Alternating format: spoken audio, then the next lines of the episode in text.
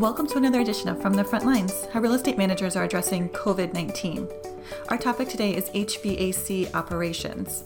I'm here with Wade Conlan, PE, CXA, member of the ASHRAE Epidemic Task Force, and Commissioning Discipline Manager for Hanson Professional Services, Inc. Welcome, Wade.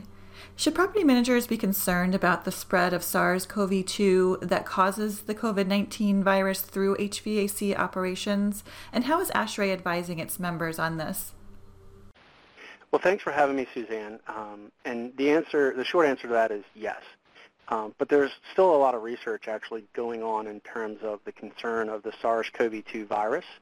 Um, there's there's a lot of investigation as to whether this is an aerosol, thinking more short range, like the social distancing stuff, versus an airborne, and that gets more into kind of a long range transmission. Um, and and and so ASHRAE has erred on the side of caution based on the the, the amount of research that's out there that and, and stated that um, they're going to consider it um, that airborne transmission is a possibility, and then people should take uh, uh, precautions um, to avoid that. Um, one of the other odd unknowns that most some people do know is that the infectious dose of uh, you know what you need to breathe in to get the disease is still unknown. So it's actually very tough to, to figure track like you would do some of the other viruses that are out there, such as like uh, TB that only needs one spore. So the answer is yes, they need to be concerned. Um, ASHRAE's, you know, is is providing guidance to its members through the, their their website, uh, the COVID-19 website um, on ASHRAE.org.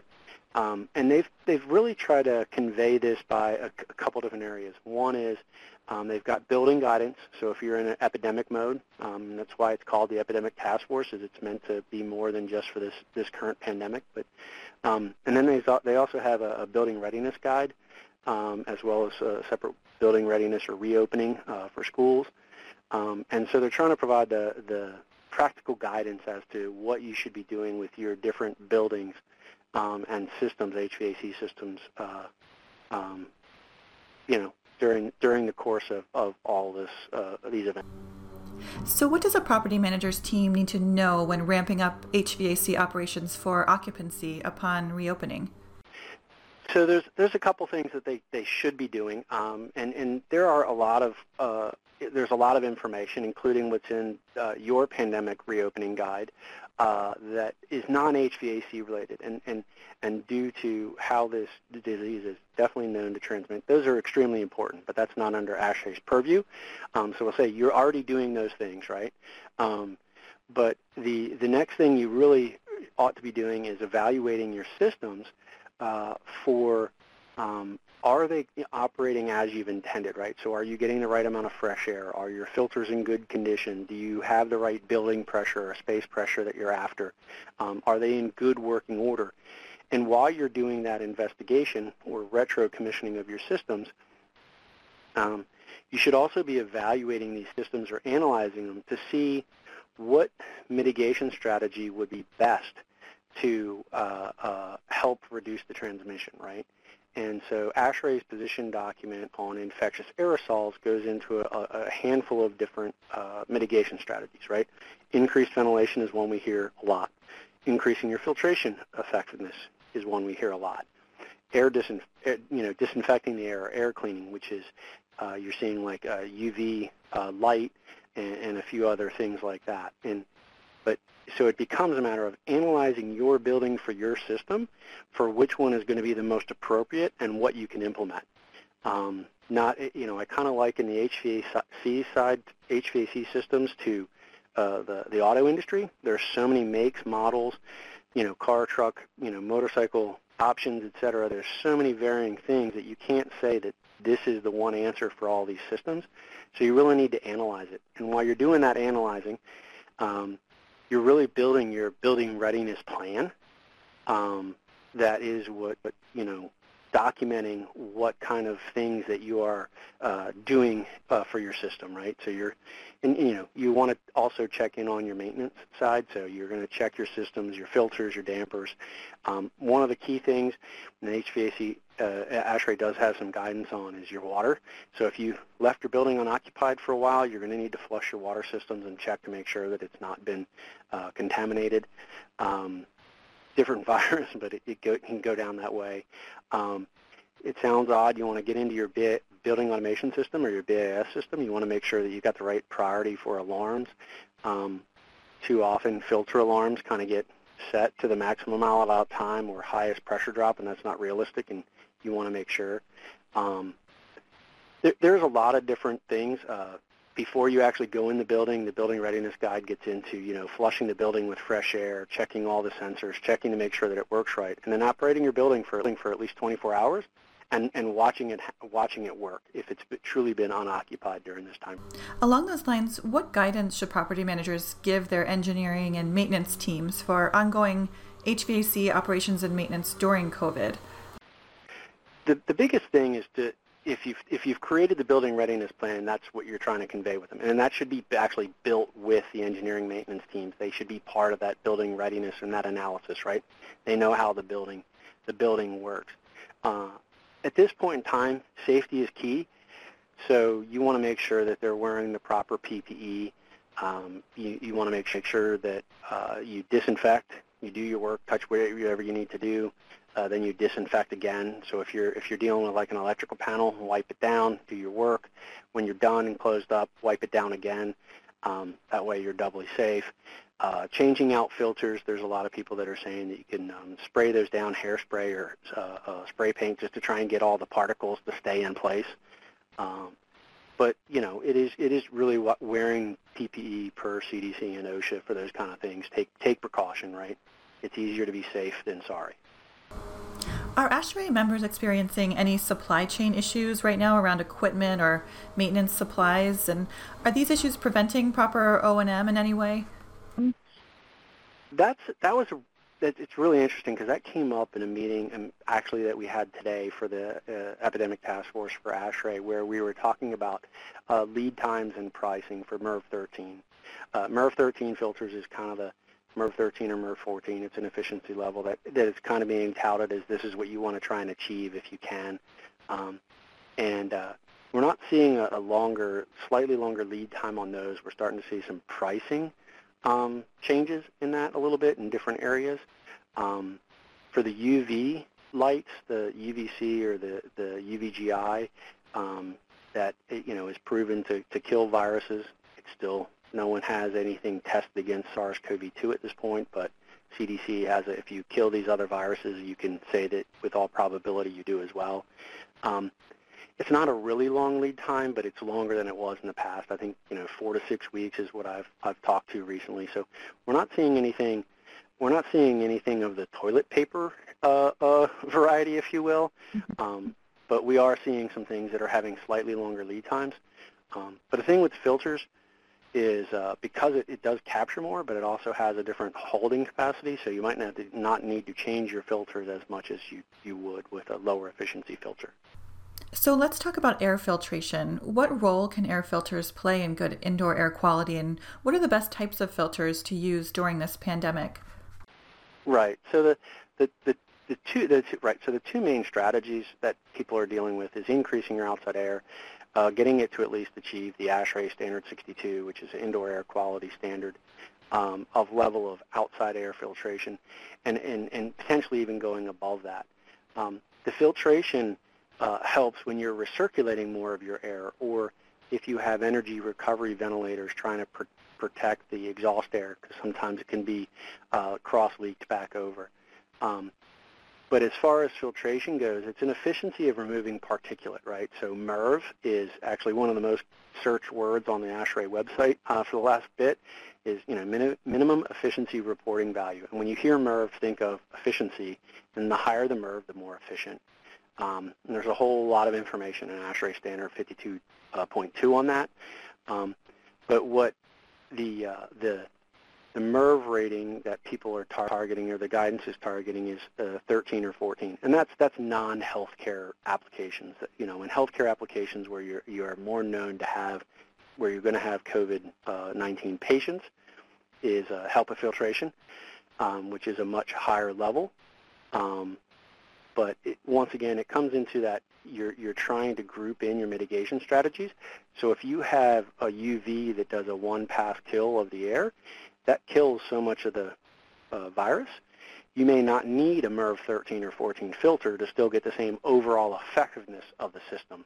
Um, and so you could probably have a MERV 8 filter with UVGI, and that would be the same as having potentially a MERV 14 filter in your system. And so that's where that analysis comes into play is your filtration, if you can get to MERV 13 or 14, and they're available in one-inch filters. I actually have MERV 13s for my house uh, right now. Um, but is, is a, it's a combination. So getting to that level is great. If you can't, that's not the end of the world. Wade, what else can managers do to promote good indoor air quality in HVAC operations to mitigate the transmission of the virus and to send the message to tenants that you're prioritizing their health and wellness?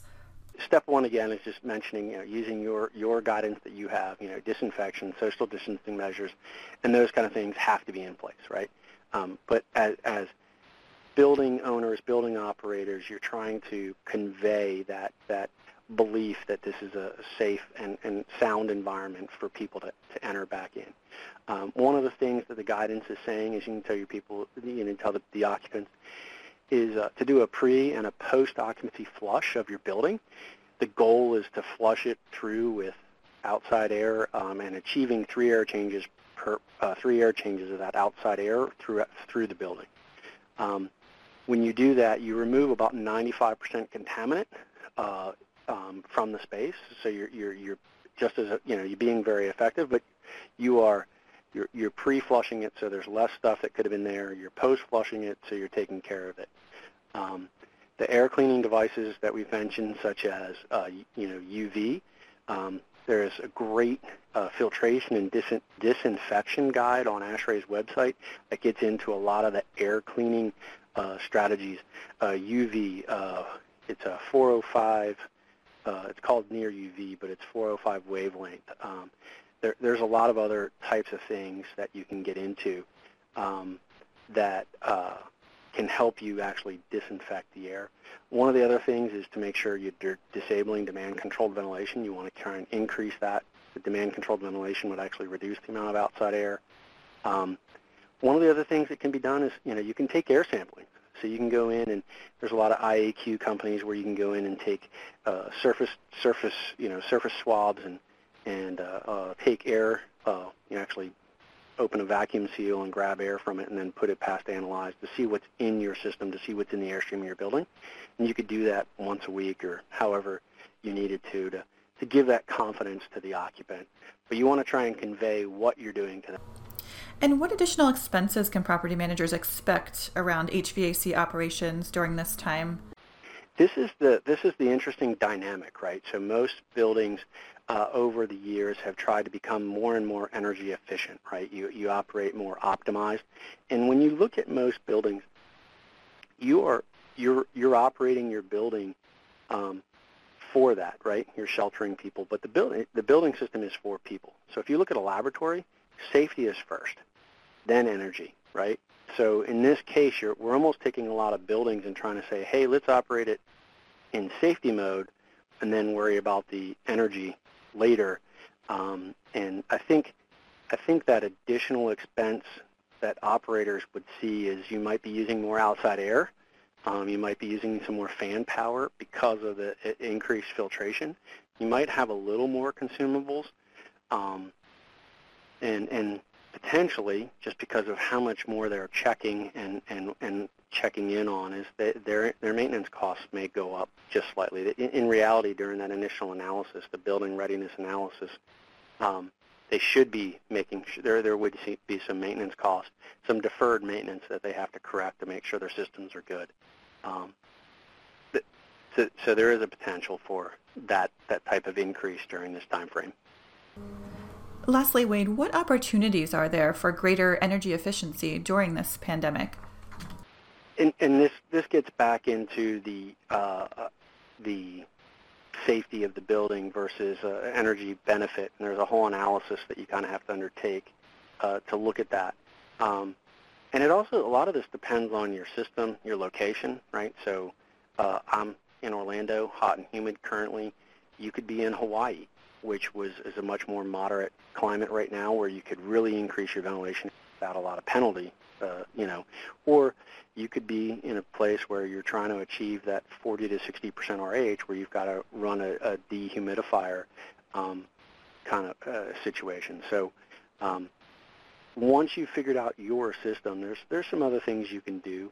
Uh, one of is think about running your building at warmer temperatures if you're in a hot and humid climate. Um, it, it would save energy from a standpoint, and this virus, not not that you're operating in a range, but there's some studies that are starting to show that it does not like the warmer temperatures. They're way above what I'm thinking, but most buildings are kept 72, 74. Maybe you operate it at 75 to 78 through the summertime. You've got potentially half a lot less occupants. Um, make sure people are a little more casual, um, but you could do that to, to save on energy. Um, but it really comes down to your system and and the safety level uh, that that you think you can provide as efficiently as you can provide it. Um, you know, one of the odd things is through that retro commissioning, through that analysis, is you might find that you have your systems were inefficient to begin with. So you might be able to get it while getting your system, you know, making sure that it's operating properly. You might actually uh, uh, capture or create energy savings that be offset during the COVID time for the additional penalty. But after this pandemic is over and get back to normal, you'd actually then recoup and start seeing those savings. But um, it's a safety benefit, benefit analysis that each owner needs to do um, to be able to see if they can become more energy efficient during this time frame. Thank you so much, Wade, for all of this information. And I understand the Epidemic Task Force at ASHRAE is open to answering any additional questions via email at covid-19 at ashrae, that's A-S-H-R-A-E dot org. Please continue to visit irem.org, where you'll find our page dedicated to providing updates and resources to support real estate managers in making informed decisions during this time. That's irem.org.